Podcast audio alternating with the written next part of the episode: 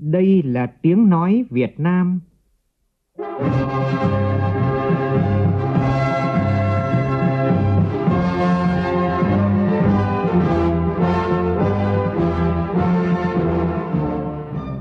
là tiếng nói Việt Nam, phát thanh từ Hà Nội, thủ đô nước Cộng hòa xã hội chủ nghĩa Việt Nam.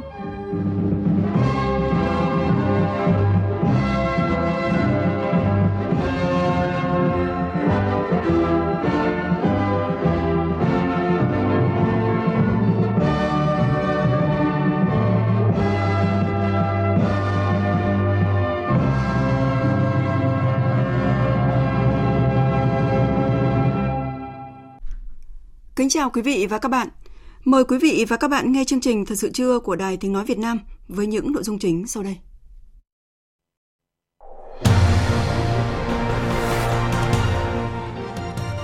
Thủ tướng Nguyễn Xuân Phúc thăm Đại sứ quán và gặp gỡ cộng đồng người Việt Nam tại Thụy Điển. Hôm nay, Quốc hội thảo luận về việc thực hiện chính sách pháp luật về quy hoạch quản lý sử dụng đất đai tại đô thị. Công an tỉnh Lâm Đồng khởi tố vụ án sát hại ba bà cháu ở huyện Lâm Hà chỉ trong tuần qua đã có 17 học sinh tử vong do đuối nước. Vì sao các phương tiện truyền thông liên tục cảnh báo nhưng số vụ trẻ đuối nước vẫn có chiều hướng gia tăng? Phải làm gì để không còn những cái chết thương tâm vì đuối nước mà nguyên nhân chính là trẻ chưa được học bơi? Mục tiêu điểm hôm nay chúng tôi đề cập nội dung này. Trong phần tin thế giới, giảm thâm hụt thương mại giữa Mỹ và Nhật Bản sẽ là một trong những nội dung quan trọng trong cuộc hội đàm chính thức giữa Tổng thống Donald Trump và Thủ tướng Nhật Bản Shinzo Abe diễn ra hôm nay. Động đất mạnh 8 độ Richter gây nhiều thương vong tại Peru. Trong khi đó thì ít nhất 30 người đã thiệt mạng và hàng trăm người khác mất tích sau một vụ chìm tàu xảy ra ở Cộng hòa Dân chủ Congo.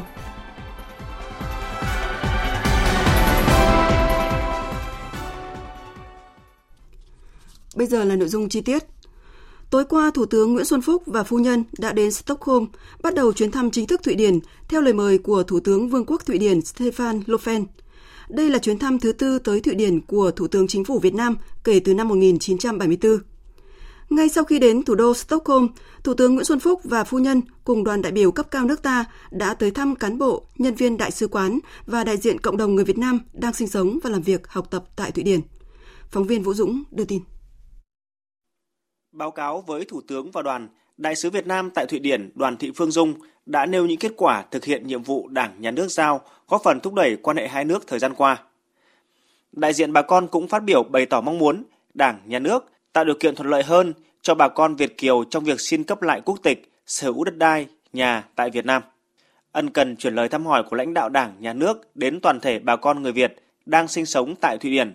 Thủ tướng Nguyễn Xuân Phúc đề nghị cán bộ nhân viên đại sứ quán và cộng đồng bà con người Việt Nam tại Thụy Điển cần gìn giữ những phẩm chất tốt đẹp của dòng máu lạc hồng, nhất là văn hóa, tiếng nói và chữ viết, đoàn kết thương yêu đùm bọc và hỗ trợ lẫn nhau trong sinh hoạt và đời sống, kế thừa phát huy tình hữu nghị truyền thống mà lãnh đạo và nhân dân hai nước đã gây dựng từ hàng chục năm qua. Đánh giá cao kết quả công tác của Đại sứ quán Việt Nam tại Thụy Điển trên lĩnh vực ngoại giao, đối ngoại, bảo trợ công dân, Thủ tướng Nguyễn Xuân Phúc cũng hoan nghênh Đại sứ quán đã làm tốt việc xúc tiến thương mại hai nước và hoạt động đầu tư của Thụy Điển vào Việt Nam vui mừng chứng kiến thành tựu của các hội đoàn, bà con người Việt tại Thụy Điển trong lao động, học tập và kết nối cộng đồng. Thủ tướng Nguyễn Xuân Phúc mong muốn bà con tiếp tục nỗ lực, cố gắng hơn nữa trong sinh hoạt và đời sống, hòa nhập tốt hơn vào xã hội sở tại. Thông tin tới bà con về tình hình kinh tế xã hội của đất nước, Thủ tướng mong muốn bà con đẩy mạnh hơn nữa các hoạt động hướng về quê hương đất nước, tích cực tham gia đóng góp sức lực, trí tuệ vào tiến trình xây dựng và phát triển đất nước trong thời gian tới. Thưa quý vị và các bạn, dự kiến trong chuyến thăm chính thức Thụy Điển lần này, Thủ tướng Nguyễn Xuân Phúc sẽ có cuộc hội đàm với Thủ tướng Thụy Điển để định ra những phương hướng thúc đẩy hợp tác về thương mại và đầu tư, cũng như nghiên cứu khoa học công nghệ và giáo dục đại học. Thủ tướng Nguyễn Xuân Phúc cũng sẽ có cuộc hội kiến với nhà vua và Chủ tịch Quốc hội Thụy Điển, dự diễn đàn doanh nghiệp và gặp gỡ các nhà ngoại giao, chuyên gia và bạn bè Thụy Điển nhân kỷ niệm 50 năm thiết lập quan hệ ngoại giao giữa hai nước. Trở lại với các thông tin thời sự trong nước – Tiếp tục chương trình làm việc vào sáng nay, các đại biểu nghe và thảo luận báo cáo của đoàn giám sát của Quốc hội về việc thực hiện chính sách pháp luật về quy hoạch, quản lý, sử dụng đất đai tại đô thị từ khi luật đất đai năm 2013 có hiệu lực đến hết năm 2018. Tổng hợp của phóng viên Minh Long và Văn Hải. Theo báo cáo của chính phủ, Mặc dù tình hình đơn thư khiếu nại về đất đai có xu hướng giảm so với giai đoạn từ năm 2009 đến năm 2013, nhưng vẫn chiếm gần 70% trong tổng số đơn thư. Nội dung chủ yếu khiếu nại về giá đất, phương án bồi thường, hỗ trợ khi nhà nước thu hồi đất, khiếu nại đòi lại đất cũ đã qua các thời kỳ thực hiện chính sách cải tạo nông nghiệp, cho thuê, cho mượn. Gần đây phát sinh một số khiếu nại liên quan đến cổ phần hóa doanh nghiệp nhà nước, chuyển đổi tài sản công, cải tạo chung cư cũ. Tại các đô thị lớn như Hà Nội và Thành phố Hồ Chí Minh, tỷ lệ đất dành cho giao thông hiện chỉ chiếm khoảng 9%, trong khi theo quy hoạch phải đạt từ 20 đến 26% đối với đô thị trung tâm, 18 đến 23% đối với đô thị vệ tinh, 16 đến 20% cho các thị trấn tỷ lệ đất bến bãi đỗ xe trên đất xây dựng đô thị đạt dưới 1%, trong khi yêu cầu phải đạt 3 đến 4%. Đại biểu Nguyễn Ngọc Phương, đoàn Quảng Bình nêu ý kiến. Do năng lực nhưng mà là do thiếu trách nhiệm trong vấn đề đưa ra những dự báo về phát triển kinh tế xã hội của một số cơ quan chức năng, của một số tỉnh, thành phố, đặc biệt là thiếu tầm nhìn về bá quát, dài hạn nên chất lượng công tác quy hoạch đô thị chưa cao, thiếu đồng bộ, thiếu tính khả thi, dẫn đến nhiều quy hoạch sau khi được phê duyệt điều chỉnh tổng thể thì phải điều chỉnh nhiều lần. Và có những cái khu vực quy hoạch rồi, tiến hành rồi, nhưng mà do chi phối của các doanh nghiệp cho nên là nhiều lãnh đạo tỉnh là đi theo cái lợi ích của doanh nghiệp, lợi ích của cá nhân và làm cho quy hoạch là thay đổi gây bức xúc trong người dân, đặc biệt là đô thị thì làm cho việc là ách tắc giao thông. Nêu ý kiến về thực hiện nghĩa vụ tài chính đất đai, các đại biểu cho rằng nhà nước ban hành khung pháp lý về giá đất, trong đó hoàn thiện bảng giá đất với các hệ số điều chỉnh phù hợp được công bố công khai làm cơ sở thực hiện đấu giá nghiêm túc khi nhà nước thu hồi đất. Đại biểu Phạm Văn Hòa, đoàn Đồng Tháp nêu ý kiến cần xây dựng cơ chế giá đất để bồi thường khi nhà đất thu hồi đất.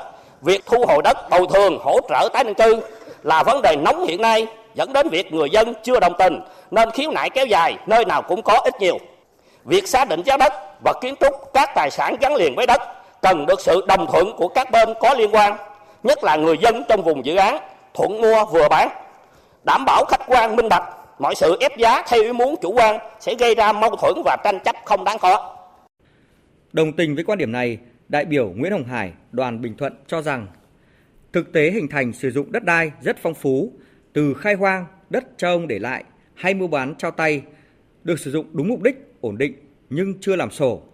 Tuy nhiên, hiện nay theo quy định hạn mức giao đất nông nghiệp quy định tại điều 129 của luật đất đai đã khiến người dân chịu thiệt khi bị giải phóng mặt bằng do nhà nước thu hồi đất.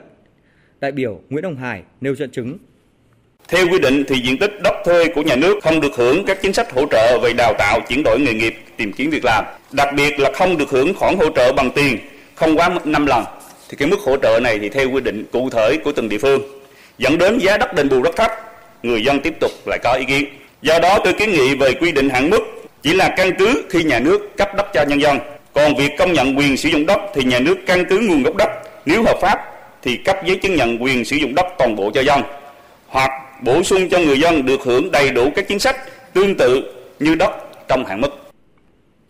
Một số đại biểu cho rằng đảm bảo nguồn thu ổn định, tránh thất thoát nguồn thu cho ngân sách nhà nước, cần có các giải pháp khắc phục về những bất cập như cho thuê đất trả tiền một lần, cho thuê cả thời gian thuê tới việc thực hiện chủ yếu cho thuê trả tiền hàng năm phù hợp với tình hình, tính chất sử dụng đất. Các địa phương cương quyết thu hồi đất dự án triển khai chậm tiến độ sử dụng sai mục đích, vi phạm pháp luật về đất đai, quy hoạch treo, giả soát các dự án kém hiệu quả hay hiệu quả sử dụng thấp được bố trí trên các khu đất vàng để kêu gọi nhà đầu tư nhằm phát huy tối đa công năng lợi thế của bất động sản về đất đai. Đại biểu Hoàng Quang Hàm, đoàn Phú Thọ kiến nghị. Tôi thống nhất kiến nghị của đoàn giám sát về việc đề nghị chính phủ chỉ đạo thanh tra chính phủ thanh tra việc thực hiện pháp luật về quy hoạch, quản lý sử dụng đất đai tại đô thị báo cáo Quốc hội tại kỳ họp thứ 10. Nhưng tôi đề nghị các sai phạm phát hiện qua thanh tra, ngoài xử lý nghiêm công chức cơ quan nhà nước vi phạm cũng cần phải xử lý tương xứng đối với doanh nghiệp các chủ đầu tư. Vì sai phạm không thể xảy ra nếu như không có sự tham gia của doanh nghiệp chủ đầu tư, không thể vỗ tay bằng một bàn tay, vì vậy cũng cần phải xử lý nghiêm.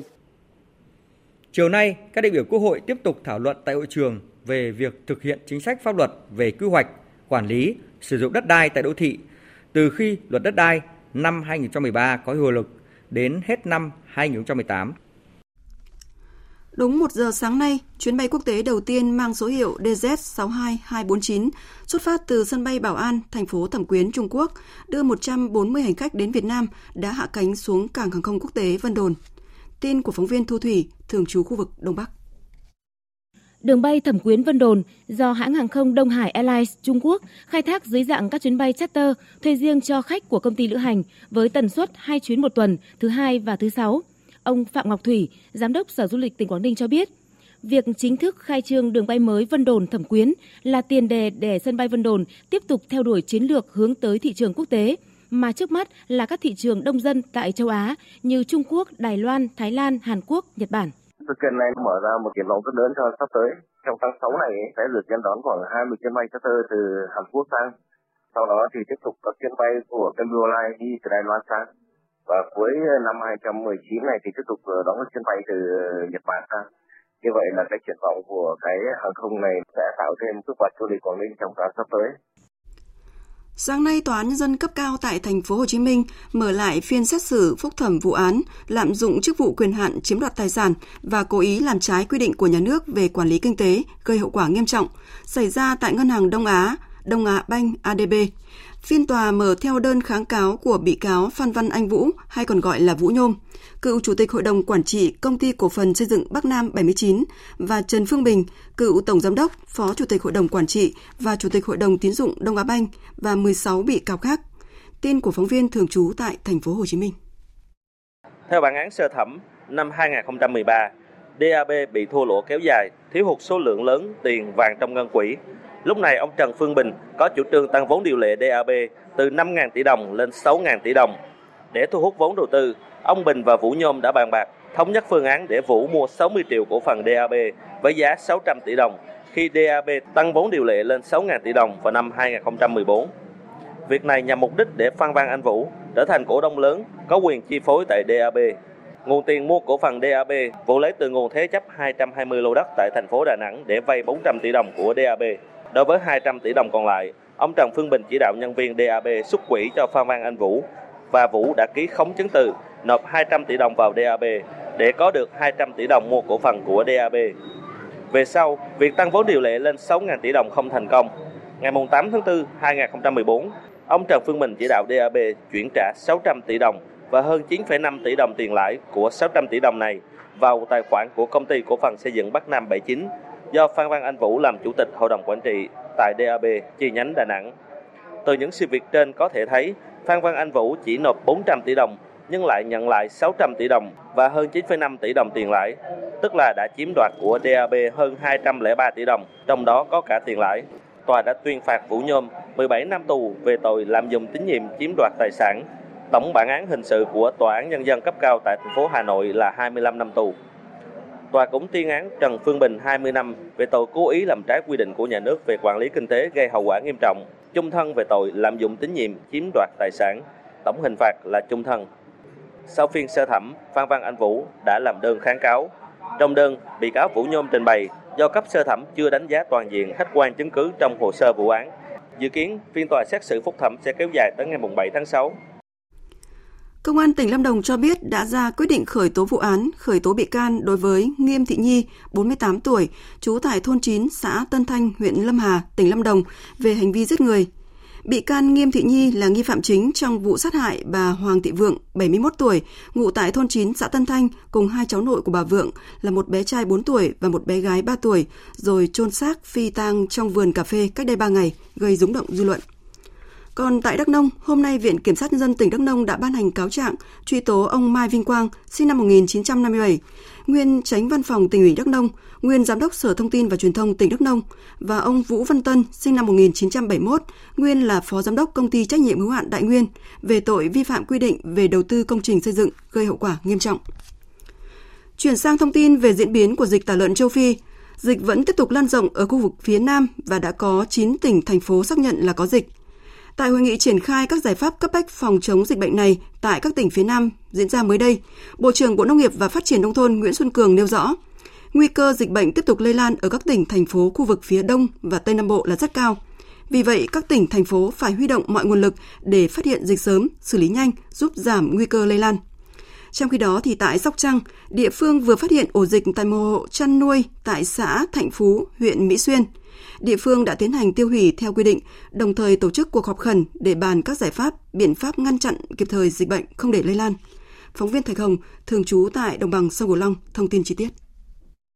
Ông Quách Văn Tây, Chi cục trưởng Chi cục chăn nuôi và thú y Sóc Trăng cho biết, dịch tả lợn châu Phi xảy ra trên đàn lợn của hộ chị Lâm Thị Thu Sang tại ấp 3 xã Thành Phú huyện Mỹ Xuyên với tổng đàn 55 con.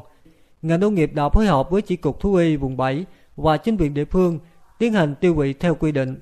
Vì hiện nay về phía tỉnh thì chúng tôi đã làm hết cái động tác về vấn đề thực hiện cái tiêu hủy theo cái luật của thú y và có chỉ đạo trạm thú y tham mưu cho ủy ban dân huyện Mỹ Xuyên để công bố cái dịch tả châu Phi trên địa bàn của xã Thành Phú, huyện Mỹ Xuyên theo cái quy định pháp luật. Ngay sau khi có dịch tả lợn châu Phi xuất hiện tại địa phương, tỉnh Sóc Trăng đã tổ chức cuộc họp khẩn cấp các ngành chức năng, ngành nông nghiệp, chính quyền các địa phương để bàn các giải pháp biện pháp ngăn chặn kịp thời dịch bệnh lây lan. Ông Trương Văn Đúng, Phó Giám đốc Sở Nông nghiệp và Phát triển Nông thôn Sóc Trăng cho biết, bên cạnh các giải pháp của tỉnh, thì ngành nông nghiệp cũng sẽ triển khai các biện pháp, các giải pháp riêng. Riêng ngành nông nghiệp đã đưa ra một số chú ý địa phương cần tập trung. Ý thứ nhất, bắt đầu thống kê toàn bộ cái đàn gia súc từ trang trại đến nhỏ lẻ đến từng địa phương để có biện pháp phòng chống cho nó tốt hơn. Giải pháp thứ hai là giải pháp tập trung à, chỉ đạo các trạm chuẩn bị cái cơ số thuốc và sát trùng cũng như nguồn nhân lực để làm nào khi có dịch xảy ra để kịp thời để để dập tắt như phòng chống dịch trong năm tới. À, cái thứ ba là phải phải nghiên cứu cái cái một số cái đường đi vào cái sóc trăng trong đó thì ngành nông nghiệp có đề xuất thêm bốn cái chốt để làm mọi biện pháp để cố gắng hạn chế thấp nhất cái tình dịch bệnh xảy ra trên địa bàn. Tiếp theo, biên tập viên Bùi Chuyên sẽ chuyển đến quý vị và các bạn những thông tin về thời tiết. Trung tâm Dự báo Khí tượng Thủy văn Quốc gia cho biết từ nay đến ngày 29 tháng 5, Bắc Bộ và Bắc Trung Bộ có mưa lớn diện rộng. Trọng điểm của đợt mưa lớn này xảy ra ở các tỉnh Lạng Sơn, Cao Bằng, Hà Giang, Tuyên Quang, Lào Cai, Yên Bái, Lai Châu từ đêm nay đến hết đêm mai. Lượng mưa có thể đạt từ 80 đến 150 mm. Lưu ý là khả năng xảy ra một đợt lũ ở vùng núi Bắc Bộ và Bắc Trung Bộ. Biên độ lũ lên trên các sông từ 2 đến 4 mét. Nguy cơ cao xảy ra lũ quét, sạt lở đất ở vùng núi, ngập lụt vùng trũng thấp ở các khu vực này. Cũng theo Trung tâm Dự báo Khí tượng Thủy văn Quốc gia, do ảnh hưởng của rìa nam dãy áp thấp bị nén, nên ở các tỉnh Trung và Nam Trung Bộ tiếp tục có nắng nóng trên diện rộng với nhiệt độ cao nhất phổ biến từ 35 đến 37 độ và thời gian có nhiệt độ trên 35 độ từ 11 giờ đến 16 giờ. Trong ngày hôm nay thì chỉ số cảnh báo tia tử ngoại UV có giá trị từ 6 đến 8 tại Đà Nẵng và thành phố Hồ Chí Minh, ứng với mức ảnh hưởng nguy cơ gây hại cao với cơ thể con người khi tiếp xúc trực tiếp với ánh nắng. Và ngoài ra các tỉnh Tây Nguyên và Nam Bộ chịu tác động của gió Tây Nam ẩm nên trong hai ngày đầu tuần có mưa rào và rông vào chiều tối, cục bộ có mưa to kèm theo khả năng lốc xoáy, gió giật mạnh. Chuyển sang phần tin thế giới. Sáng nay trong chuyến công du Nhật Bản, Tổng thống Mỹ Donald Trump đã có buổi yết kiến nhà vua và hoàng hậu, sau đó hội đàm với Thủ tướng Nhật Bản Shinzo Abe. Phóng viên Đài tiếng nói Việt Nam thường trú tại Nhật Bản đưa tin. Các vấn đề chủ yếu tập trung được thảo luận tại cuộc hội đàm là quan hệ thương mại giữa hai nước hướng tới ký kết một hiệp định thương mại Nhật Mỹ mới. Vấn đề lớn đó là thuế suất của hàng nông sản và thịt bò, ô tô của Nhật Bản xuất khẩu sang Mỹ.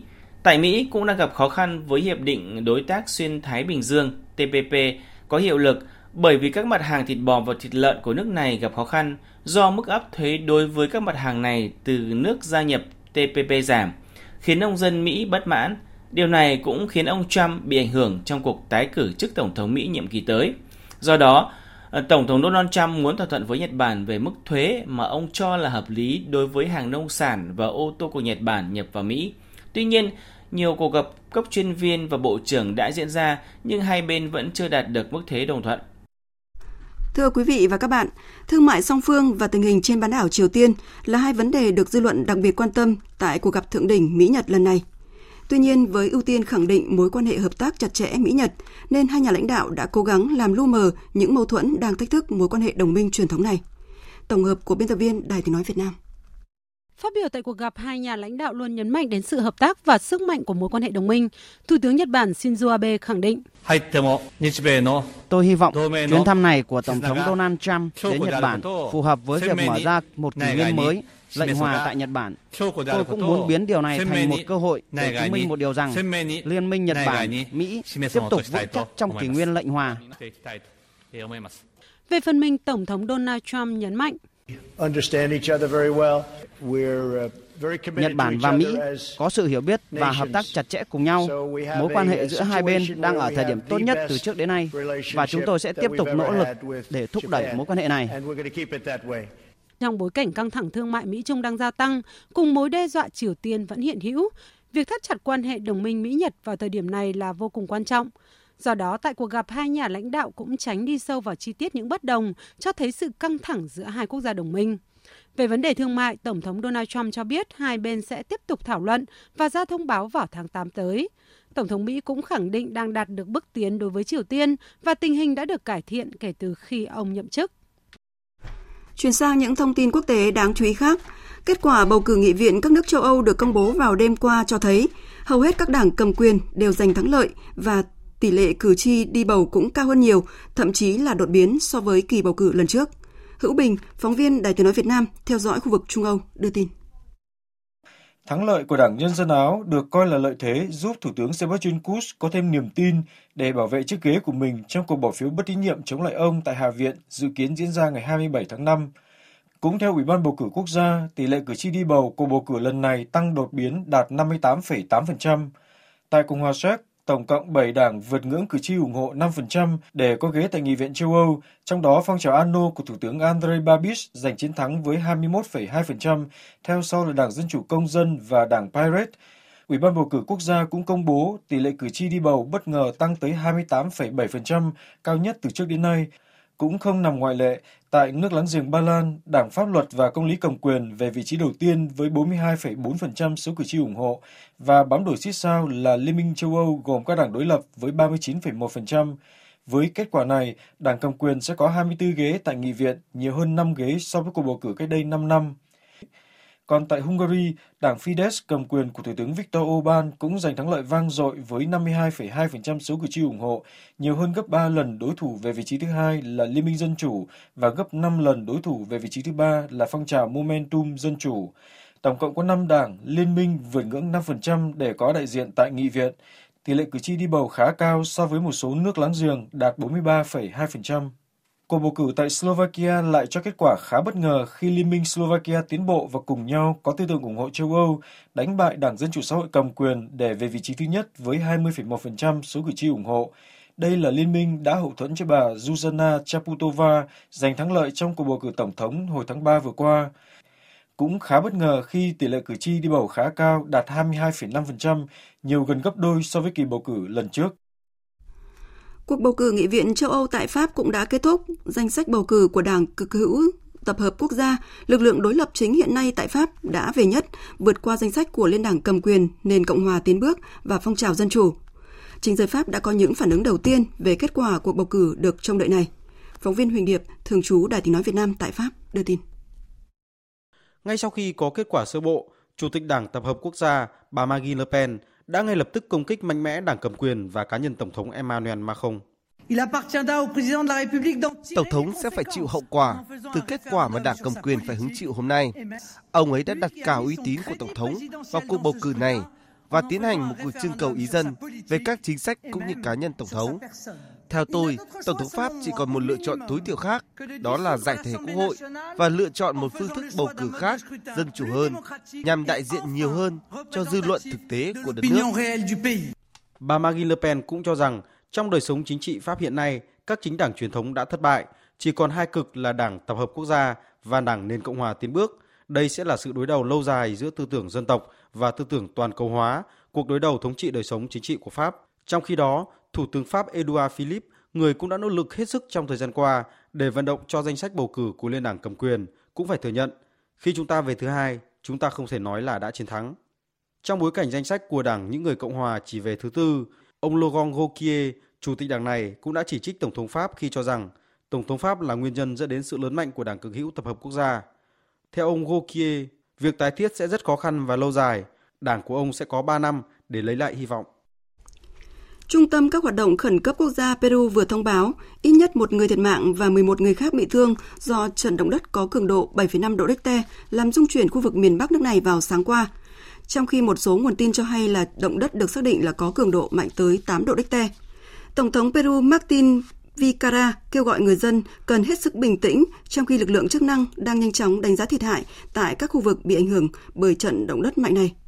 Trong khi đó, thì giới chức trách Cộng hòa Dân chủ Congo cho biết là ít nhất 30 người đã thiệt mạng và khoảng 200 người khác bị mất tích trong vụ chìm tàu trên hồ Mainobe cách đây 2 ngày. Nguyên nhân ban đầu của vụ tai nạn được xác định là do thời tiết xấu và có khả năng chiếc tàu đã chở quá tải.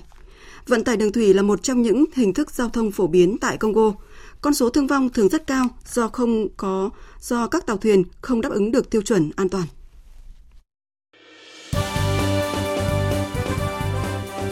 Thời sự tiếng nói Việt Nam. Thông tin nhanh. Bình luận sâu. Tương tác đa chiều.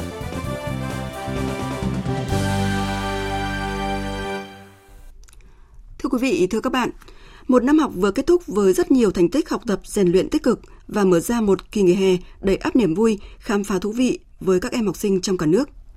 Vậy nhưng, chỉ trong tuần qua đã có 17 em học sinh không bao giờ còn cơ hội hưởng những niềm vui của kỳ nghỉ hè nữa – các em đã bị cướp mạng sống vì tai nạn đuối nước. Có thể thấy, nỗi lo đuối nước đã trở nên ám ảnh với nhiều bậc phụ huynh khi hè đến. Câu hỏi được rất nhiều người đặt ra lúc này là vì sao các phương tiện truyền thông liên tục cảnh báo nhưng số vụ trẻ em đuối nước vẫn có chiều hướng gia tăng. Mỗi gia đình, nhà trường, ngành giáo dục và cả xã hội có trách nhiệm ra sao trước vấn đề nhức nhối này? Phải làm gì để không còn những cái chết thương tâm vì đuối nước mà nguyên nhân chính là trẻ chưa được học bơi? Đây là nội dung được đề cập trong mục tiêu điểm ngay sau đây. Thưa quý vị, thưa các bạn, liên tiếp những vụ đuối nước xảy ra trong mỗi ngày của tuần qua, cướp đi mạng sống của 17 học sinh, khiến nhiều người không khỏi bàng hoàng. Vụ đuối nước vào chiều tối 19 tháng 5 tại bãi tắm đá ông Địa thuộc thành phố Phan Thiết, tỉnh Bình Thuận khiến hai học sinh tử vong. Vào tối 20 tháng 5, bốn học sinh cấp 2 ở xã Ninh Sim, thị xã Ninh Hòa, tỉnh Khánh Hòa cũng tử vong do đuối nước Cùng một lúc đám tang của bốn học sinh trong vùng khiến người dân xã Ninh Sim bàng hoàng. Các em là bốn anh em họ trong một gia đình đang học từ lớp 6 đến lớp 8, trong đó có hai chị em ruột. Ngày 21 tháng 5, một nhóm học sinh rủ nhau đi chơi tại thác 5 tầng ở huyện Đắk Rấp, tỉnh Đắk Nông. Do bơi yếu, một học sinh lớp 8 tử vong. Ngày 22 tháng 5, một học sinh lớp 4 thiệt mạng vì đuối nước khi bị sa chân vào hố nước sâu ở xã Phước Đồng, thành phố Nha Trang, tỉnh Khánh Hòa. Một ngày sau đó tại Quảng Bình liên tiếp xảy ra hai vụ đuối nước thương tâm làm 5 học sinh tử vong. Và cách đây 2 ngày tiếp tục xảy ra vụ đuối nước nghiêm trọng. Bốn nữ sinh lớp 6 ở Lào Cai thiệt mạng khi đi tắm suối ở huyện Bát Sát.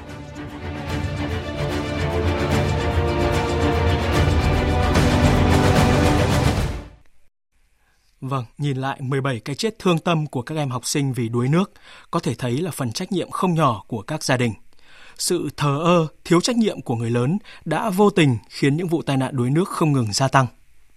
Không ít bậc làm cha làm mẹ chỉ coi trọng việc kiếm tiền, mưu sinh mà lơ là giáo dục kỹ năng và thiếu sát sao đến an toàn của con. Nhiều người lớn thì coi thường mức độ nguy hiểm từ các ao hồ nhỏ trong vườn, trong dãy. Nhiều chủ đầu tư công trình sau khi múc đất hút cát đã để lại hồ nước sâu nguy hiểm nhưng không hoàn thổ, không rào chắn, không cảnh báo. Như trường hợp của em Phạm Văn Sĩ, 10 tuổi, học sinh lớp 4 ở thành phố Nha Trang, tỉnh Khánh Hòa là một ví dụ. Em đã bị sa chân, ngã vào hồ nước sâu do khai thác cát dẫn đến tử vong. Rất nhiều ao hồ nhân tạo trong các công trường biến thành những cái bẫy chết người. Và khi tai nạn xảy ra thì không ai chịu trách nhiệm. Ông Bùi Cao Pháp, Phó Chủ tịch Ủy ban nhân dân xã Phước Đồng, thành phố Nha Trang, tỉnh Khánh Hòa cho rằng chủ đầu tư các dự án, các nhà thầu, đơn vị khai thác khoáng sản cần ý thức hơn trong vấn đề này. Khai thác cát trên các sông suối chủ yếu là các đối tượng khai thác lậu, các trộm thôi. Phải tăng cường cái xử lý. Các đối tượng đó họ làm thì họ cũng không có trách nhiệm khuyến cáo ờ, bà con cẩn thận trong mùa hè đối với các cháu. Giải pháp hàng đầu lúc này là dạy bơi cho trẻ. Bộ Giáo dục và Đào tạo đặt mục tiêu đến hết năm 2020, môn bơi sẽ được phổ cập trong các trường học từ cấp nhỏ nhất đến lớn nhất. Tuy đã có lộ trình rõ ràng và triển khai kế hoạch cụ thể, nhưng đến nay, khi chỉ còn một năm rưỡi nữa là hết thời hạn, có thể thấy là kế hoạch này rất khó hoàn thành. Bởi ngay tại những thành phố lớn nhất cả nước là Hà Nội, Đà Nẵng hay thành phố Hồ Chí Minh thì việc dạy bơi trong trường học vẫn là mạnh ai nấy làm. Không phải trường nào cũng có thể dạy bơi cho học sinh bởi điều kiện cơ sở vật chất thiếu thốn.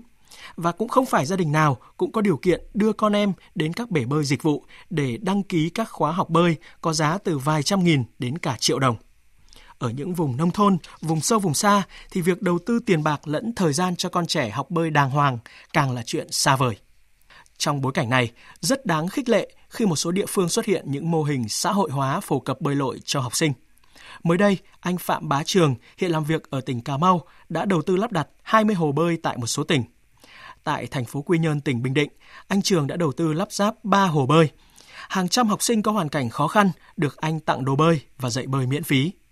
Còn tại tỉnh Quảng Trị, chương trình phát triển vùng Hải Lăng thuộc Tổ chức Tầm nhìn Thế giới phối hợp với chính quyền địa phương tổ chức dạy bơi miễn phí cho trẻ em vùng rốn lũ. Huấn luyện viên bơi Văn Đức Quang cho biết, các dòng kênh thủy lợi, các đoạn sông cạn được ngăn lại thành các hồ bơi dã chiến, đảm bảo an toàn để dạy bơi cho các em. Học bơi đây là chủ yếu là kỹ năng là từ cứu sống bản thân mình trước thì mấy thầy sẽ dạy ờ, các em về kiểu bơi cơ bản nhất là kiểu bơi trường sấp và sau đó là trong quá trình dạy thì có hỗ trợ thêm các em cách tiếp xúc nước như thế nào lên xuống nước rồi các kỹ năng từ cứu đuổi mình hay là gặp trường hợp người khác bị đuổi thì phải xử lý như thế nào. Một thông tin tích cực nữa là lễ phát động toàn dân tập luyện môn bơi, phòng chống đuối nước cũng vừa được Bộ Văn hóa Thể thao Du lịch, Bộ Lao động Thương binh Xã hội và Bộ Giáo dục Đào tạo chính thức phát động. Ông Nguyễn Hồng Minh, Phó Tổng cục trưởng Tổng cục Thể dục Thể thao cho biết. Năm nay, Tổng cục Thể dục Thể thao sẽ tổ chức 12 lớp tập huấn cho khoảng 1.800 cán bộ nòng cốt của 63 tỉnh thành ngành về công tác bơi an toàn phòng chống đuối nước trẻ em và các địa phương thì chúng tôi cũng sẽ chỉ đạo dự kiến sẽ tập huấn cho khoảng 15.000 hướng dẫn viên, nhân viên cứu hộ của các cơ sở và các trường học. Chúng tôi cũng sẽ hướng dẫn các địa phương, các đơn vị tổ chức giải bơi cứu đuối cho cộng đồng và trẻ em. Trước mối lo lắng của các bậc phụ huynh và cả xã hội về tình trạng tai nạn đuối nước sẽ gia tăng trong kỳ nghỉ hè 3 tháng này, bà Vũ Thị Kim Hoa, Phó Cục trưởng Cục Trẻ Em, Bộ Lao động Thương binh và Xã hội khẳng định sẽ có sự phối hợp chặt chẽ với Trung ương Đoàn Thanh niên Cộng sản Hồ Chí Minh và Bộ Giáo dục Đào tạo để tăng cường giám sát trẻ. Khi mà học sinh nghỉ hè sẽ có cái bàn giao của ngành giáo dục về cho địa phương và bên Đoàn Thanh niên Cộng sản Hồ Chí Minh sẽ phối hợp với cả bên ngành lao động để tổ chức các hoạt động sinh hoạt hè đảm bảo cái vui chơi an toàn cho trẻ, tập huấn cho các cô giáo các trường mầm non đảm bảo cái an toàn phòng chống đuối nước cho trẻ. Thế ngoài ra thì triển khai tập huấn cho hộ gia đình ấy, cha mẹ người chăm sóc trẻ về cách giám sát trẻ. Trong cái giám sát này thì cũng sẽ tập trung giám sát các cái bến bãi, có các cái thuyền qua lại mà trẻ em đi học, cái việc mà mặc áo phao của trẻ đã thực hiện được tốt chưa. Bên cạnh đó thì phát động một cái cuộc thi cho trẻ em viết, vẽ, sáng tác các thông điệp về phòng chống đuối nước trẻ em chúng tôi cũng sẽ tiếp tục là xây dựng các sản phẩm ví dụ như cái tờ rơi áp phích dán ở các cái nơi công cộng để cảnh báo tất cả những cái nguy hiểm mà dẫn đến đuối nước trẻ em. Thưa quý vị, thưa các bạn, Tháng hành động vì trẻ em năm nay vừa chính thức được phát động. Không phải ngẫu nhiên mà tháng hành động vì trẻ em năm nay có chủ đề chung tay vì trẻ em nghèo, phòng chống đuối nước trẻ em, phòng chống bạo lực, xâm hại tình dục trẻ em. Thật đau xót khi trung bình mỗi năm nước ta có gần tới 3.000 trẻ em bị tử vong vì tai nạn đuối nước, cao nhất trong khu vực Đông Nam Á và cao gấp 8 lần các nước đang phát triển. Hiện tỷ lệ trẻ em biết bơi ở nước ta chỉ chiếm gần 30%. Hy vọng với những giải pháp quyết liệt, đồng bộ, của các ban ngành và chính quyền địa phương mà chúng tôi vừa đề cập, chúng ta sẽ giảm được những cái chết thương tâm của trẻ vì tai nạn đuối nước. Đặc biệt là khi tình hình thời tiết nắng nóng được dự báo là còn tiếp diễn gay gắt trong thời gian tới tại nhiều nơi trong cả nước. Trẻ nhỏ thường rủ nhau đi tắm tại các ao hồ, sông suối, dẫn tới nguy cơ đuối nước. Vì vậy, các bậc phụ huynh cần quan tâm nhắc nhở, giám sát con em mình, cẩn trọng để không xảy ra những tai nạn đáng tiếc. Chương trình Thật sự chưa tiếp tục với các nội dung.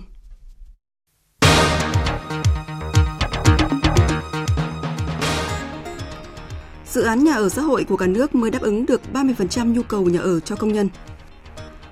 Người dân tại dự án sân bay Long Thành, tỉnh Đồng Nai tâm tư trước ngày bị giải tỏa. Australia khẳng định không liên quan đến cuộc bầu cử Tổng thống Mỹ vào năm 2016.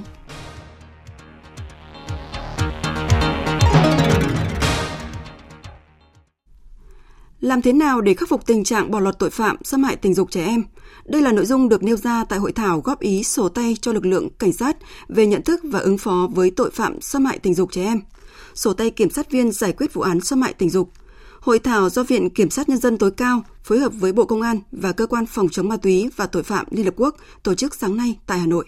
Phản ánh của phóng viên Kim Thanh. Thời gian gần đây, tại nhiều địa phương liên tiếp xảy ra nhiều vụ án xâm hại tình dục trẻ em. Có những vụ trọng án như hiếp, giết trẻ em, xâm hại nhiều lần, dẫn đến trẻ em mang thai, xâm hại trẻ em còn quá nhỏ tuổi. Nhiều vụ việc xét xử chậm trễ, kéo dài, không thống nhất giữa cơ quan tiến hành tố tụng. Theo ông Khổng Ngọc Oanh, đội trưởng Cục Cảnh sát Hình sự Bộ Công an, cuốn sổ tay dành cho lực lượng cảnh sát và kiểm sát viên sẽ cung cấp nhiều kiến thức nhằm khắc phục được tình trạng bỏ lọt tội phạm, đồng thời là tiền đề, chìa khóa để mở ra giai đoạn điều tra, truy tố, xét xử được nhanh chóng và hiệu quả. Chúng tôi cũng hướng dẫn các thủ tục trình tự, các yêu cầu về chấp hành pháp luật khi tiến hành các cái biện pháp mà các cái hoạt động tiếp nhận, xác minh và giải quyết cái tố giác tin báo kiến nghị khởi tố về tội phạm xâm hại tình dục trẻ em. Chúng tôi cũng khuyến cáo những biện pháp cần phải tiến hành ngay lập tức sau khi tiếp nhận đấy, cái ờ, tin báo này đấy, nhằm đảm bảo cái việc ngăn chặn với và khởi tố xử lý nhanh chóng những cái vụ án vụ việc xâm hại tình dục trẻ em. Những cái vụ mà xâm hại tình dục trẻ em thì càng phải nhấn mạnh cái công tác bảo vệ đối với họ. Theo ông Lê Việt Trung, điều tra viên phòng hình sự Công an thành phố Hà Nội, ngoài các nội dung hướng dẫn trong cuốn sổ tay dành cho công an và kiểm sát viên, cần bổ sung việc phối hợp giữa cơ quan điều tra và viện kiểm sát nhân dân về khám nghiệm hiện trường, kiểm tra dấu vết thân thể nạn nhân và lời khai nạn nhân. Thực tế, nhiều vụ việc điều tra chậm trễ đã gây khó khăn cho việc khởi tố vụ án. Ông Lê Việt Trung nêu ý kiến. Cấp dưới là chuyển lên ấy, thì nó sẽ kéo dài có cả tháng trời mới chuyển lên thì cần phải nêu ra cái quy chế phối hợp với cơ quan giám định trong việc trả lời kết quả giám định. Vì thực tế thì khi quá trình làm ấy thì chúng tôi trưng cầu các cơ quan giám định ấy, để cái việc mà có kết quả để liên quan đến việc mà có giữ đối tượng hay không giữ đối tượng để ra quyết định các biện pháp tố tụng ấy nó rất là quan trọng. Thế nhưng có những trường hợp thì có thể diễn ra nhanh thì cũng phải 7 đến đến 9 ngày hoặc là thậm chí cả một tháng thì cơ quan giám định mới cho được kết quả. Thế nên cái việc lưu giữ đối tượng hay là áp dụng các biện pháp tố tụng trong cái việc này rất là khó khăn cho cơ quan điều tra và bị kiểm sát. Liên quan đến vụ trọng án được dư luận đặc biệt quan tâm, sáng nay bên hành lang kỳ họp thứ 7 Quốc hội khóa 14 trả lời báo chí về việc cơ quan công an vừa bắt Trần Thị Hiền, mẹ nữ sinh giao gà bị sát hại chiều 30 Tết ở Điện Biên.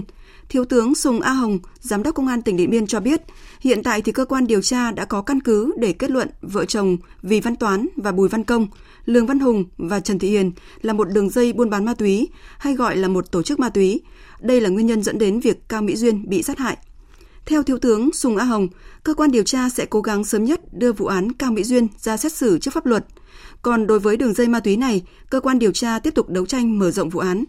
Đường dây ma túy này đã hoạt động từ lâu và một số đối tượng trong đường dây đã bị xử lý. Hiện nay, cơ quan cảnh sát điều tra công an tỉnh Điện Biên mới khởi tố bắt tạm giam Trần Thị Hiền nên cần có thêm thời gian để làm rõ. Chuyển sang những thông tin khác, theo báo cáo của Bộ Xây dựng, đến nay cả nước mới hoàn thành hơn 100 dự án nhà ở dành cho công nhân khu công nghiệp, đáp ứng chưa đến 30% nhu cầu về chỗ ở của khoảng 1 triệu 500 nghìn công nhân có nhu cầu về nhà ở hiện nay. Phát triển nhà ở cho công nhân đang là một thách thức đặt ra tại nhiều địa phương trên cả nước, đặc biệt trước dự báo đến năm tới số lượng công nhân có nhu cầu về chỗ ở trên cả nước sẽ tăng gấp đôi, lên khoảng 3 triệu người. Hiện chính phủ cũng đã ban hành nhiều cơ chế chính sách ưu đãi để hỗ trợ phát triển nhà ở xã hội, trong đó có nhà ở cho công nhân tại các khu công nghiệp. Tuy vậy, thực tế hiện nay cho thấy khi tình trạng chậm chuyển biến thờ ơ vẫn còn tiếp diễn thì chính sách này sẽ khó trở thành hiện thực. Liên quan việc phát triển hạ tầng giao thông vận tải, Bộ trưởng Bộ Giao thông Vận tải Nguyễn Văn Thể cho biết đang chỉ đạo Tổng công ty Cảng hàng không Việt Nam phối hợp với đơn vị tư vấn khẩn trương hoàn thành báo cáo cuối kỳ, báo cáo nghiên cứu khả thi giai đoạn 1, dự án sân bay Long Thành, huyện Long Thành, tỉnh Đồng Nai. Báo cáo này sẽ được trình Thủ tướng Chính phủ và Hội đồng thẩm định nhà nước vào tháng 6 tới. Đây là dự án quan trọng quốc gia có tổng mức đầu tư hơn 336.600 tỷ đồng.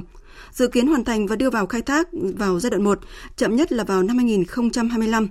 Nếu được Quốc hội thông qua vào tháng 11 tới, sân bay Long Thành có thể sẽ được khởi công vào cuối năm 2020. Hiện thì dự án sân bay Long Thành đang trong giai đoạn nước rút giải phóng mặt bằng, bồi thường tái định cư. Trong 6 xã phải giải tỏa, có 5 xã bị giải tỏa một phần, riêng xã Suối Trầu bị giải tỏa trắng, sẽ không còn trên bản đồ hành chính từ ngày 1 tháng 6 tới đây. Phản ánh của phóng viên Xuân Lượng, thường trú tại thành phố Hồ Chí Minh. Tháng 5, trường tiểu học Suối Trầu, những cây phượng bùng hòa đỏ rực. Sân trường bụi bay mù mịt mỗi giờ ra chơi khi đám trẻ nô đùa. Ở đây, sân trường vẫn là nền đất. Những dãy phòng học hàng chục năm trời không được xây mới hay sửa chữa lớn, cũng vì chờ sân bay. Sắp tới đây, ngôi trường sẽ được di rời. Hơn 500 học sinh và 30 giáo viên, nhân viên của trường tiểu học này ít nhiều sẽ bị ảnh hưởng. Thầy giáo Nguyễn Văn Tuyên, trường tiểu học Suối Trầu cho hay. Trường này thì là kiểu như là đã thuộc về cái cái bên Bình Sơn rồi. À, tất nhiên là xã cũng giao về Bình Sơn rồi. Nhưng mà người dân ở đây thì người ta cũng lo lắng đó, không biết là con em mình tới lúc đó là có trường chưa. còn ở đây trước mắt thì ở đây vẫn là khắc phục vậy thôi thì thầy với trò cùng nhau là kiểu như là khắc phục khó khăn là mong muốn là ra ngoài kia thì cái ngôi trường nó phải sang khang trang hơn đây. Ngày 1 tháng 6 tới đây, xã Suối Chầu chính thức giải thể. Tại Ủy ban Nhân dân xã, những công tác cuối cùng đang dần hoàn tất để bàn giao hồ sơ. Con dấu của xã cũng sẽ được thu hồi. Nhưng việc di rời vẫn chưa bắt đầu. Nên tại trụ sở Ủy ban Nhân dân xã Suối Chầu cũ vẫn được bố trí các tổ một cửa giải quyết thủ tục hành chính, chốt trực công an, quân sự, tổ y tế để phục vụ người dân khi có nhu cầu. Ông Nguyễn Văn Hiệp, Chủ tịch Ủy ban Nhân dân xã Suối Chầu cho biết. Về phía địa phương thì kiến nghị với các ngành chức năng của huyện á, thành lập các cái tổ để ví dụ như là một cái tổ là điều chỉnh cái sổ hộ khẩu điều chỉnh cái thông tin trong cái giấy chứng minh nhân dân. Một cái tổ là liên quan đến cái, các cái thủ tục hành chính của ngành tư pháp để là hỗ trợ là giải quyết ờ, ờ, điều chỉnh các cái thông tin cho người dân là tại địa phương. Thì là thành lập một cái tổ tiếp tục ờ, cái công tác khám chữa bệnh cho bà con nhân dân tại địa phương. Để phục vụ dự án sân bay Long Thành, xã Suối Chầu bị giải tỏa trắng. Khoảng 2.300 hộ dân với khoảng 6.700 nhân khẩu sẽ được di rời ra các khu tái định cư. Ở Suối Chầu hơn chục năm qua, ruộng rẫy của người dân đều ở trạng thái dậm chân tại chỗ. Vướng quy hoạch sân bay, nông dân không ai dám chặt cây thay mới dù những gốc điều, những vườn cây ăn trái đã già cỗi và giảm năng suất rõ rệt. Thu nhập cũng theo đó mà sa sút. Để nguyên thì giảm thu nhập, còn chặt đi trồng mới thì đến khi giải tỏa, di rời lại uổng công, tốn kém. Chưa kể giá đền bù cây mới cũng sẽ thấp hơn nhiều so với cây trồng lâu năm. Cái vòng luẩn quẩn đó cũng sắp tới ngày chấm dứt, bởi chỉ vài tháng nữa, việc di rời sẽ bắt đầu. Thế nhưng, băn khoăn lại nối tiếp băn khoăn. Giờ đây người dân suối trầu lại có nỗi lo mới. Lo không biết mức hỗ trợ đền bù được bao nhiêu, nơi ở mới sẽ như thế nào, rồi lo cuộc sống mới, lo công việc mới. Thế nên, dù đã sẵn sàng cho một cuộc di rời lớn, nhưng người dân ở suối trầu hẳn vẫn còn nhiều tâm tư.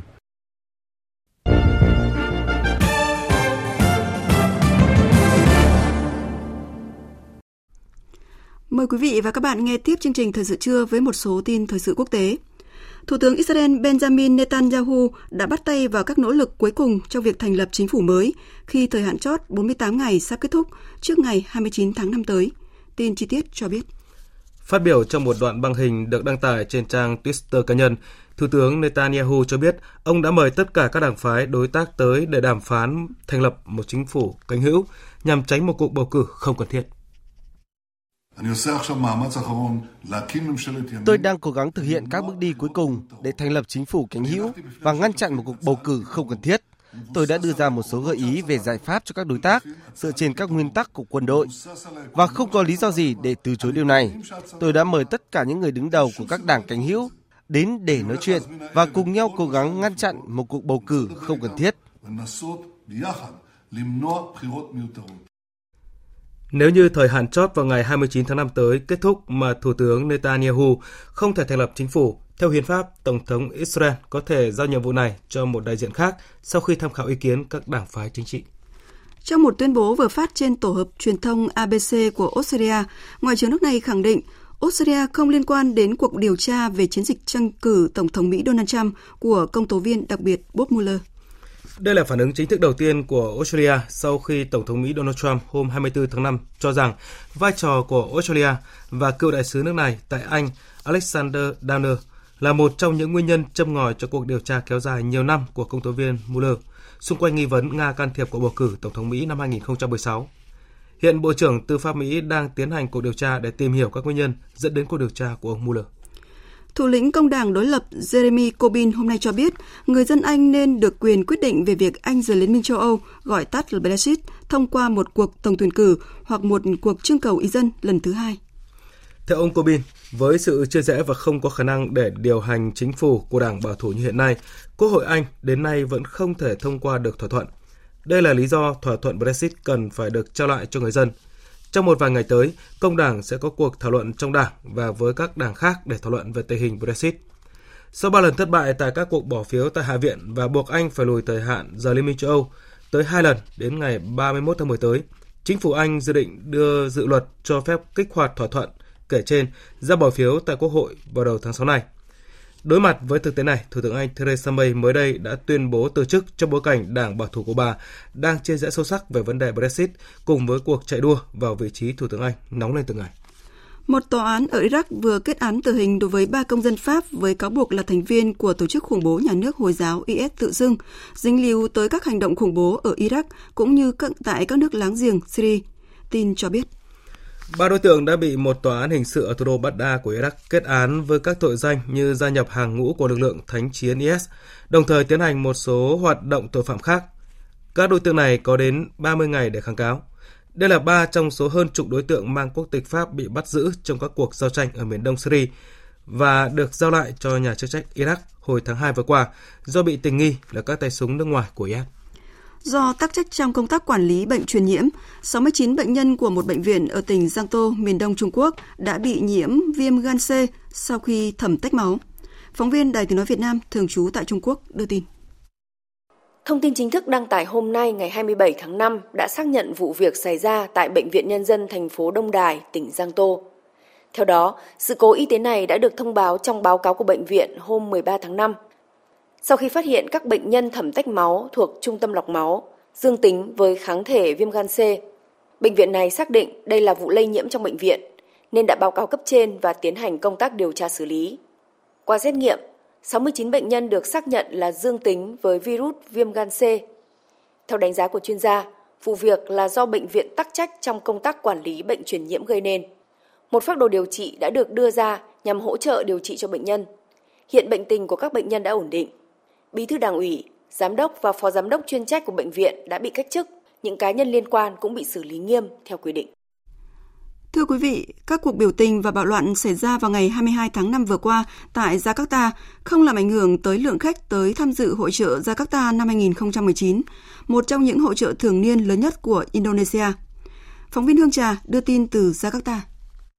Với chủ đề Hội trợ Jakarta Indonesia đoàn kết, Hội trợ Jakarta 2019 được tổ chức tại Trung tâm Triển lãm Quốc tế Jakarta trong vòng 40 ngày, kể từ ngày 22 tháng 5 đến ngày 30 tháng 6. Hội trợ này kỷ niệm 429 năm ngày thành lập thành phố Jakarta và chuẩn bị đón ngày lễ Idul Fitri, một ngày lễ lớn đánh dấu sự kết thúc của tháng ăn chay Ramadan của người Hồi giáo. Ông Karuna Murdaya, Giám đốc Hội trợ Quốc tế Jakarta cho biết,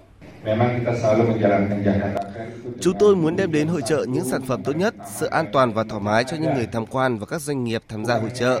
Năm nay chúng tôi chọn chủ đề này vì hội trợ Jakarta từ lâu đã trở thành ngọn lửa cho tinh thần đoàn kết của người dân Indonesia trong suốt 52 năm qua.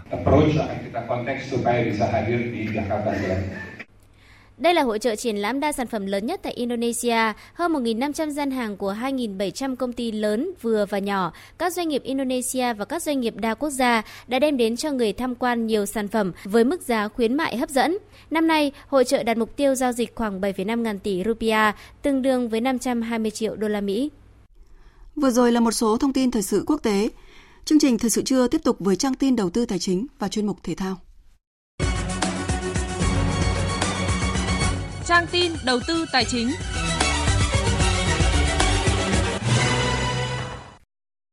Thưa quý vị và các bạn, giá vàng SJC tại công ty vàng bạc đá quý Sài Gòn đang ở mức mua vào 36 triệu 280 nghìn đồng một lượng, bán ra 36 triệu 450 nghìn đồng một lượng, giữ nguyên giá so với phiên giao dịch cuối tuần trước. Công ty vàng bạc đá quý Bảo Tín Minh Châu niêm yết giá vàng rồng thăng long 4 số 9 mua vào là 36 triệu 320 nghìn, bán ra 36 triệu 770 nghìn đồng một lượng. Còn giá vàng thế giới giao dịch đầu tuần tăng 2 đô la Mỹ so với chốt phiên tuần trước lên mức 1.285 đô la Mỹ một ounce. Sáng nay, Ngân hàng Nhà nước công bố tỷ giá trung tâm của đồng Việt Nam với đô la Mỹ ở mức là 23.061 đồng, giảm 5 đồng so với ngày hôm qua. Tỷ giá tham khảo tại Sở Giao dịch Ngân hàng Nhà nước hiện mua vào ở mức là 23.320 đồng và bán ra ở mức là 23.703 đồng. Hiệp hội Bất động sản Thành phố Hồ Chí Minh cho biết, lãnh đạo Ủy ban nhân dân Thành phố Hồ Chí Minh vừa đồng ý cho phép 124 trên 150 dự án thuộc diện giả soát thanh tra trong thời gian qua được hoạt động trở lại. Đây là những dự án mà cơ quan thuộc Thành phố Hồ Chí Minh và thanh tra chính phủ thanh tra từ năm 2018 tới nay vì liên quan tới việc chủ đầu tư mua quỹ đất dự án thuộc danh mục đất công. Trong đó có doanh nghiệp mua nhưng không thông qua đấu giá đất hoặc đấu giá đất nhưng giá trị thấp hơn so với mức giá thị trường. Điều đáng nói là trong 124 dự án này có nhiều dự án đã được doanh nghiệp xây dựng xong và bàn giao nhà cho khách hàng. Trong khi huy động vốn cấp 1 khó khăn, các ngân hàng đã và đang dịch chuyển sang huy động vốn cấp 2 bằng phát hành trái phiếu để bổ sung nguồn đầu vào nhằm tăng nguồn tín dụng chung và dài hạn. Trong bối cảnh ngân hàng nhà nước ngày càng siết chặt tỷ lệ vốn ngắn hạn cho vay chung dài hạn. Tuần trước, hai ngân hàng là Vietinbank và ACB đã công bố kế hoạch phát hành trái phiếu lên đến 15.500 tỷ đồng. Hội đồng Quản trị Ngân hàng châu Á cũng phê duyệt phương án phát hành trái phiếu riêng lẻ lần 2 trong năm tài chính 2019, tổng cộng là 5.500 tỷ đồng với kỳ hạn từ 2 cho đến 3 năm. Đầu tư tài chính biến cơ hội thành hiện thực. Đầu tư tài chính biến cơ hội thành hiện thực. Xin chuyển sang các thông tin về thị trường chứng khoán. Thưa quý vị và các bạn, sau chuỗi 4 phiên điều chỉnh liên tiếp, thị trường khởi đầu tuần mới khá tích cực khi các chỉ số dần hồi phục trở lại. Dù vậy, việc thị trường giảm khá mạnh trong tuần qua cũng như việc khối ngoại bán dòng mạnh thời gian gần đây khiến giới đầu tư khá thận trọng và các chỉ số tăng không quá mạnh. Các mã blue chip như VNM, VGC, PLX, VHM cũng như các cổ phiếu ngân hàng TCB, TPB, HDB, BID, VCB tăng điểm khá tốt giúp thị trường hồi phục. Nhóm dầu khí giao dịch khá thận trọng, chỉ có GAS, PVT tăng điểm, trong khi PVS, PVD, PVB đang dao động quanh vùng tham chiếu hoặc giảm nhẹ. Trong khi đó, các cổ phiếu có tính thị trường như chứng khoán, xây dựng, bất động sản, dệt may, giao dịch khá rằng co, phản ánh sự thận trọng của giới đầu tư lúc này. Kết thúc phiên giao dịch sáng, VN Index đạt 973,44 điểm. Để có thêm thông tin về thị trường chứng khoán thì phóng viên Bảo Ngọc phỏng vấn chuyên gia chứng khoán Đỗ Anh Việt, công ty chứng khoán Ngân hàng Việt Nam Thịnh Vượng. Mời quý vị và các bạn cùng nghe. Thưa ông, ông có thể tóm tắt diễn biến của thị trường chứng khoán trong vài phiên gần đây không ạ? Thị trường chứng khoán trong một vài phiên gần đây thì uh, trong tuần trước mặc dù thị trường đã có những phiên uh, bứt phá qua vùng uh, 980 điểm cộng uh, khối lượng cải thiện Tuy nhiên thì uh, tình hình ảnh hưởng từ uh, chiến tranh Mỹ Trung Quốc leo thang, chiến tranh thương mại đã ảnh hưởng đến thị trường chứng khoán toàn cầu và cũng có ảnh hưởng đôi chút đến thị trường chứng khoán Việt Nam. Với dòng tiền vẫn hiện tại đang tham gia khá là tích cực. Trong tuần này thì thị trường đã có những phiên điều chỉnh giảm để test lại ngưỡng 980 điểm. Phiên cuối tuần qua thị trường không giữ được mốc 980 điểm, tuy nhiên dòng tiền vẫn ờ, đang hoạt động rất tích cực trong thị trường. Trong tuần này nếu thị trường có thể lấy lại được mốc 980 điểm cùng thanh khoản mở rộng thì thị trường hứa hẹn sẽ bước vào sóng tăng và những tháng cuối năm sẽ hy vọng sẽ có những ờ, bước tăng mạnh để chinh phục lại đỉnh cao cũ.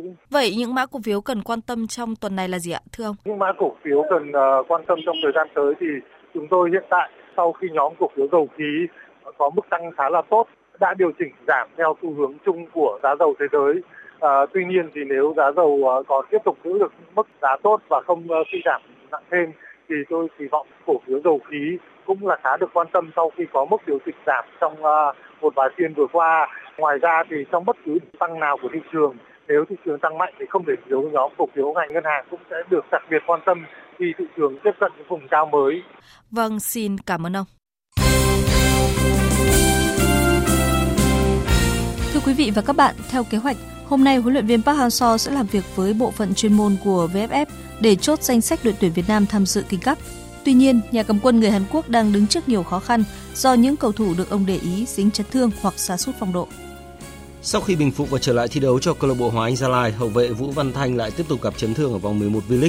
Bên cạnh đó, nhiều cầu thủ từng cùng huấn luyện viên Park Hang-seo chinh chiến ở các giải đấu quốc tế thời gian qua cũng đang gặp vấn đề tương tự hoặc sa sút phong độ như Phan Văn Đức, Hà Đức Trinh, Đỗ Duy Mạnh, Bùi Tiến Dũng. Theo dự kiến, đội tuyển Việt Nam sẽ tập trung tại Hà Nội vào sáng mùng 1 tháng 6 và bay sang Thái Lan ngay trong đêm. Toàn đội ở lại nghỉ tại Bangkok rồi sau đó di chuyển tới Buriram vào sáng ngày hôm sau. Thầy trò huấn luyện Park Hang-seo sẽ có 3 buổi tập tại Buriram để chuẩn bị cho trận đầu tiên với Thái Lan diễn ra ngày 5 tháng 6. Đội thắng ở trận đấu này sẽ vào tranh cúp với đội thắng ở cặp đấu Ấn Độ gặp Curacao vào ngày 8 tháng 6. King Cup 2019 chỉ là giải giao hữu nhưng thuộc hệ thống thi đấu của Liên đoàn bóng đá thế giới, nên thành tích thi đấu tại giải này cũng sẽ ảnh hưởng tới vị trí của các đội trên bảng xếp hạng FIFA. Chiều qua, câu lạc bộ Phù Đồng đã có được trận thắng đầu tiên tại giải hạng nhất quốc gia khi ngược dòng thắng câu lạc bộ bóng đá Huế với tỷ số 2-1. Với chiến thắng này, Phù Đồng được 4 điểm, vẫn xếp ở cuối bảng xếp hạng nhưng đã rút ngắn khoảng cách với đội xếp áp chót là Bình Định xuống còn một điểm. Trong khi đó ở top đầu bảng, Bình Phước thắng cách biệt Tây Ninh 4-1. Trên sân Long Xuyên, đội chủ nhà An Giang để thua Hà Tĩnh 0-2 và đánh mất cơ hội đưa tranh vào top 3 sau vòng 8. Với những kết quả trên, Bình Phước tiếp tục tăng tốc ở vị trí đầu bảng với 19 điểm, theo sau là Hà Tĩnh 17 điểm và Phú Hiến 15 điểm.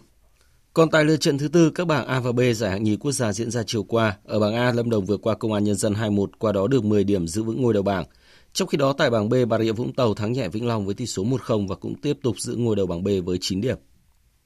Chức vô địch đơn nam, đơn nữ giải vô địch bóng bàn toàn quốc 2019 đã có chủ sau các trận chung kết diễn ra tại Khánh Hòa. Hai ngôi vị cao nhất thuộc về các vận động viên Đoàn Bá Tuấn Anh của Hải Dương và Mai Hoàng Mỹ Trang của thành phố Hồ Chí Minh. Ở trận chung kết đơn nam, Đoàn Bá Tuấn Anh của Hải Dương thắng Chung cuộc Nguyễn Anh Tú của Hà Nội 4-1 để lần đầu tiên vô địch quốc gia. Còn ở chung kết nội dung đơn nữ, Mai Hoàng Mỹ Trang đánh bại tài năng trẻ Trần Mai Ngọc của Hà Nội TNT với tỷ số 4-0. Sau 7 ngày tranh tài quyết liệt, giải Bia Carom Cúp Thế giới Thành phố Hồ Chí Minh 2019 đã bước vào các trận chung kết. Cơ thủ Frederic Codron người Bỉ đã đăng quang ngôi vô địch sau khi đánh bại đồng hương Roland với tỷ số 40-19. Một tay cờ khác của Bỉ là Eddie Mac cùng với Marco Zanetti của Italia đồng hạng 3. Trong khi đó, cơ thủ Trần Quyết Chiến của Việt Nam dù dừng chân ở vòng đấu dành cho 32 tay cơ mạnh nhất vẫn được xếp hạng 3 thế giới. Các cơ thủ khác của Việt Nam như Nguyễn Quốc Nguyện tụt một bậc xuống vị trí số 12 và Ngô Đình Nại rớt một hạng để xếp thứ 14. Tay cờ Mã Minh Cẩm thắng hai hạng vươn lên xếp thứ 21 thế giới dù cũng dừng chân ở vòng 32. Còn Nguyễn Trần Hành Tự tăng vọt thứ hạng khi vươn từ vị trí 616 thế giới lên 195 Nguyễn Đức Anh Chiến với thành tích vào đến vòng 1/8 tăng 9 bậc để xếp hạng 44 thế giới. Đêm qua và dạng sáng nay diễn ra các trận đấu thuộc vòng cuối giải vô địch quốc gia Italia, qua đó đã xác định xong các đội dự cúp châu Âu và xuống hạng. Theo đó, Atalanta đánh bại Atalanta Sassuolo 3-1, Inter Milan vượt qua Empoli 2-1. 2-1 cũng là tỷ số trận đấu giữa AS Roma và Parma, còn AC Milan thắng Span 3-2. Với những kết quả này, AC Milan kém Atalanta và Inter Milan đúng một điểm, xếp thứ 5 và sẽ cùng Roma, đội xếp thứ 6 trong cuộc tham dự Europa League mùa tới. Ở cuối bảng xếp hạng, Empoli trở thành cái tên cuối cùng xuống hạng với trận thua Inter Milan 1-0, trong khi Genoa thoát hiểm ngoạn mục với trận hòa không đều với Fiorentina. Trước đó có hai đội bóng đã phải sớm rớt hạng là Frosinone và Chievo Verona trong khi đó, Juventus, đội đã sớm vô địch và họ có trận chia tay huấn luyện viên Allegri bằng thất bại 0-2 trước Sampdoria. Dự báo thời tiết Trung tâm Dự báo Khí tượng Thủy văn Quốc gia cho biết ở miền Bắc, vùng núi Bắc Bộ sáng nay có mưa lớn và dự báo từ nay đến hết thứ tư, miền Bắc tiếp tục có mưa rông diện rộng, cảnh báo có nơi mưa vừa, mưa to. Cao điểm là mưa trong đêm nay đến hết đêm mai. Vùng núi cần đề phòng lũ quét, xa lở đất, ngập úng ở các vùng trũng thấp. Và sau đây sẽ là phần dự báo chi tiết các khu vực chiều và đêm nay. Phía Tây Bắc Bộ chiều có mưa rào và rông, riêng khu Tây Bắc chiều nắng có nơi có nắng nóng, chiều tối có mưa mưa vừa, có nơi mưa to đến rất to, nhiệt độ từ 23 đến 33 độ, riêng khu Tây Bắc có nơi trên 34 độ. Phía Đông Bắc Bộ nhiều mây có mưa mưa vừa, vùng núi có mưa to, có nơi mưa rất to, nhiệt độ từ 23 đến 32 độ. Các tỉnh từ Thanh Hóa đến Thừa Thiên Huế phía Bắc chiều tối và đêm có mưa vừa mưa to, có nơi mưa rất to. Phía Nam chiều nắng nóng, chiều tối và đêm có mưa rào và rông rải rác, nhiệt độ từ 25 đến 34 độ. Các tỉnh ven biển từ Đà Nẵng đến Bình Thuận chiều nắng nóng, chiều tối và đêm có mưa rào và rông vài nơi, nhiệt độ từ 25 đến 37 độ. Tây Nguyên, chiều nắng, chiều tối và đêm có mưa rào và rông rải rác, nhiệt độ từ 21 đến 34 độ. Nam Bộ chiều nắng, chiều tối và tối có mưa rào và rông rải rác, nhiệt độ từ 25 đến 35 độ. Khu vực Hà Nội, chiều có mưa rào và rông, đêm có mưa vừa, có nơi mưa to, nhiệt độ từ 24 đến 31 độ. Tiếp theo là dự báo thời tiết biển, vịnh Bắc Bộ có mưa rào và rông rải rác, tầm nhìn xa trên 10 km, giảm xuống từ 4 đến 10 km trong mưa, gió Nam đến Đông Nam cấp 4. Trong cơn rông có khả năng xảy ra lốc xoáy và gió giật mạnh. Vùng biển từ Quảng Trị đến Ninh Thuận có mưa rào vài nơi, tầm nhìn xa trên 10 km, gió Tây Nam đến Nam cấp 4. Vùng biển từ Bình Thuận đến Cà Mau, từ Cà Mau đến Kiên Giang, bao gồm cả Phú Quốc và Vịnh Thái Lan có mưa rào rải rác và có nơi có rông. Tầm nhìn xa trên 10 km, giảm xuống từ 4 đến 10 km trong mưa, gió Tây Nam cấp 3, cấp 4. Trong cơn rông có khả năng xảy ra lốc xoáy và gió giật mạnh. Khu vực Bắc Biển Đông và khu vực quần đảo Hoàng Sa thuộc thành phố Đà Nẵng có mưa rào và rông rải rác. Tầm nhìn xa trên 10 km, giảm xuống từ 4 đến 10 km trong mưa, gió Nam đến Đông Nam cấp 3, cấp 4. Trong cơn rông có khả năng xảy ra lốc xoáy và gió giật mạnh. Khu vực giữa Biển Đông có mưa rào và rông vài nơi, tầm nhìn xa trên 10 km, gió Đông đến Đông Nam cấp 3, cấp 4. Khu vực Nam Biển Đông và khu vực quần đảo Trường Sa thuộc tỉnh Khánh Hòa có mưa rào và có nơi có rông. Tầm nhìn xa trên 10 km, giảm xuống từ 4 đến 10 km trong mưa, gió Tây Nam cấp 3, cấp 4. Trong cơn rông có khả năng xảy ra lốc xoáy và gió giật mạnh. Những thông tin thời tiết vừa rồi cũng kết thúc chương trình Thời sự trưa của Đài Tiếng Nói Việt Nam. Chương trình hôm nay do các biên tập viên Minh Châu, Thu Hằng, Hàng Nga, Thanh Trường cùng kỹ thuật viên Việt Thái thực hiện. Chịu trách nhiệm nội dung Nguyễn Mạnh Thắng. Cảm ơn quý vị và các bạn đã quan tâm lắng nghe.